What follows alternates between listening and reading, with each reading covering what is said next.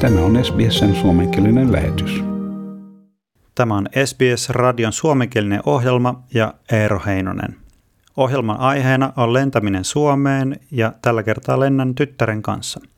Tässä ohjelmassa kerrotaan lähinnä koronaan liittyviä teknisiä asioita, mutta myös tietenkin matkatunnelmia. Minä olen ihminen, joka lentää Suomen ja Australian väliä melko usein perheen ja töihin liittyvien juttujen takia – olen myös nähnyt Sydneyn lentokenttää vilkkaimpina aikoina ennen koronaa, ja nyt tähän maailman aikaan matkustajia on tietenkin paljon vähemmän, koska matkailijat ovat taudin kanssa varovaisia ja monella maalla on asetettuna tiukkoja matkustusrajoituksia. Kun saavuin kentälle, näytti siltä, että ihmisiä on kentällä enemmän kuin koronan täydellisen sulkutilan aikaan, mutta ei läheskään niin paljon kuin kentän kiireisimpinä aikoina.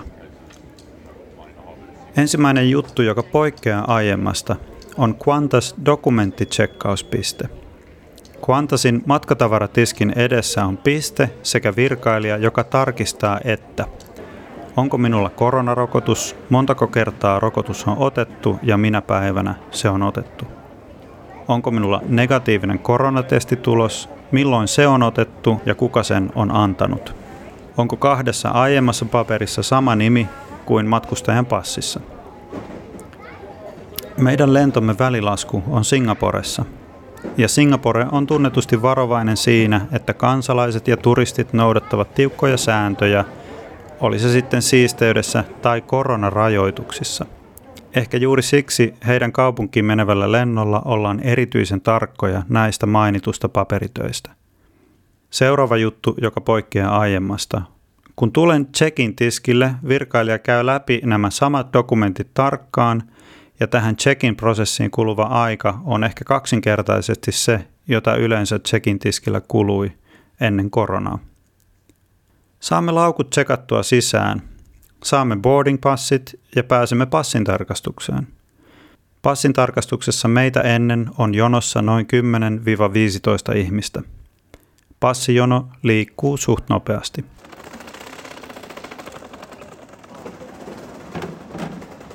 Seuraavaksi menemme turvatarkastukseen. Se tuntuu etenevän aika hitaasti siitä syystä, että kentällä on vain kolme tai neljä turvatarkastustiskiä auki.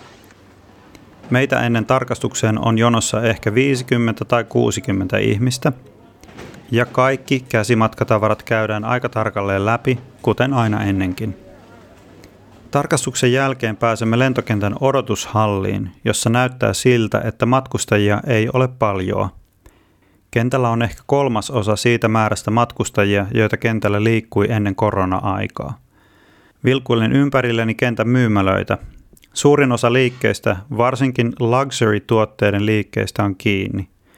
Liikkeet, jotka ovat auki, ovat tällaisia newsstand-tyyppisiä ja on muutama kahvila ja pari liikettä, jotka myyvät matkamuistoja ja alkoholijuomia. Qantasin Lounge on auki ja se vaikuttaa olevan aika suosittu. Me ollaan menossa Singaporen kautta ja loungeissa näyttää olevan useita aasialaisia perheitä pikkulapsien kerran. Ennen koneeseen nousua tytär käy vielä ostamassa muutamat Tim Tam-paketit ja Allen Karkit tuliaisiksi suomalaisille kavereille ja sitten olemme valmiit koneeseen.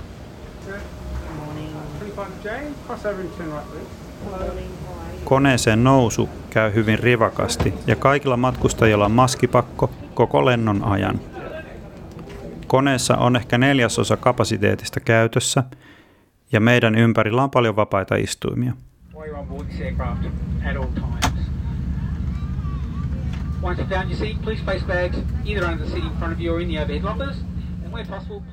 Kun koneemme laskeutuu Singaporeen, kaikki sujuu suht helposti Singaporen kentälle kävellessä käytävällä on virkailijat, jotka mittaavat kaikilta matkustajilta ruumiinlämmön, ja se on tietenkin sitä varten, että he näkevät, onko joku kuumeessa tai onko muita koronan oireita. Kohta lähdemme Singaporesta matkan toiselle, eli Finnairin lennolle Helsinkiin. Ja kun astun Helsingin kentällä ulos ovista, tajuan, että olisi pitänyt kotoa lähtiessä laittaa pitkät housut jalkaan. Shortseissa matkustaminen talviseen Suomeen oli virhe – No, ei hätää. Olen sen verran suomalainen, että muutama hetkonen kunnon pakkasessa ei haittaa lainkaan.